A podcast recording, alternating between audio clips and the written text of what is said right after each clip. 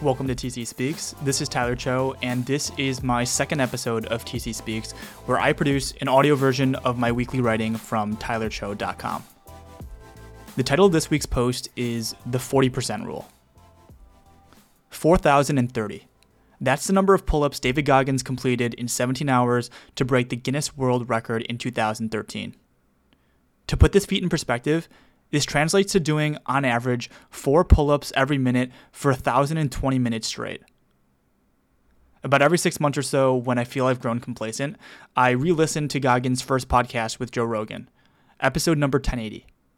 If you haven't listened to it before, you should. Goggins' life story of enduring domestic abuse, racism, and repeated failure, yet going on to become a Navy SEAL, Army Ranger, and decorated ultramarathoner, is one unlike any other.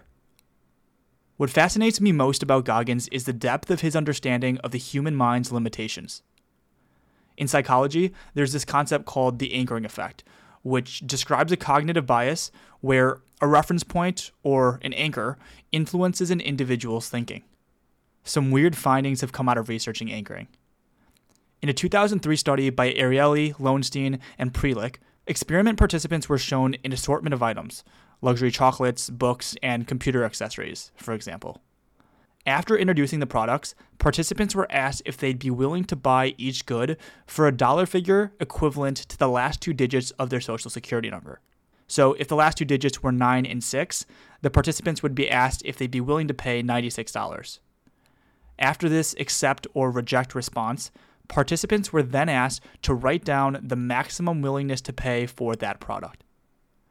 Now, despite the seeming irrelevance of the ending social security number digits, researchers found that participants with above median SSN digits were willing to pay 56 to 107% more than participants with below median digits. For some reason, these arbitrary social security number figures had a massive influence on the participants' maximum willingness to pay. It's completely unintuitive. I sometimes think about how certain anchoring effects might be adversely impacting me in ways I don't realize, or how I might be able to hack into anchoring effects to attain a desired outcome. David Goggins' 40% rule is a great example of this. The 40% rule is a psychological reframing technique, and the idea is simple. When your mind and body tell you you're ready to quit, realize that you're only 40% done. The rule is much easier explained than it is practiced, but when seriously applied, the results can be spectacular. Case in point, in 2015, American entrepreneur Jesse Itzler released his book, Living with a Seal, 31 Days of Training with the Toughest Man on the Planet. In it, he writes about his experience living with David Goggins for a month. On his first day with Goggins, Itzler was asked to do as many pull-ups as he could. On his first set, he completed 8, just barely getting over the bar on his last rep.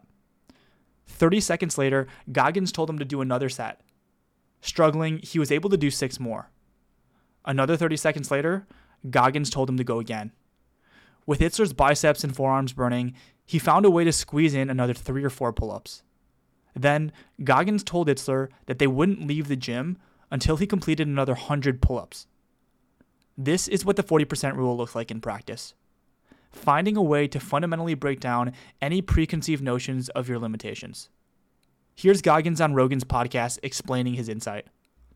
I started realizing through this process that the fucking mind is what you created.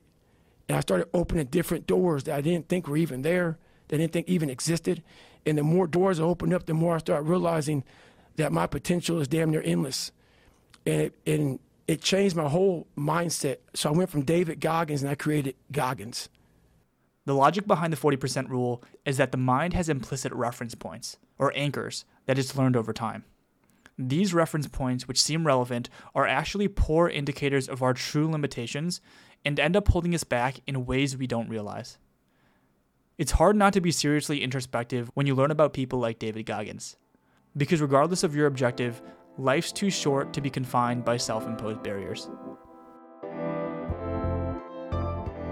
Thanks for tuning into this episode. To learn more about me or to read the written version of this post, visit tylercho.com.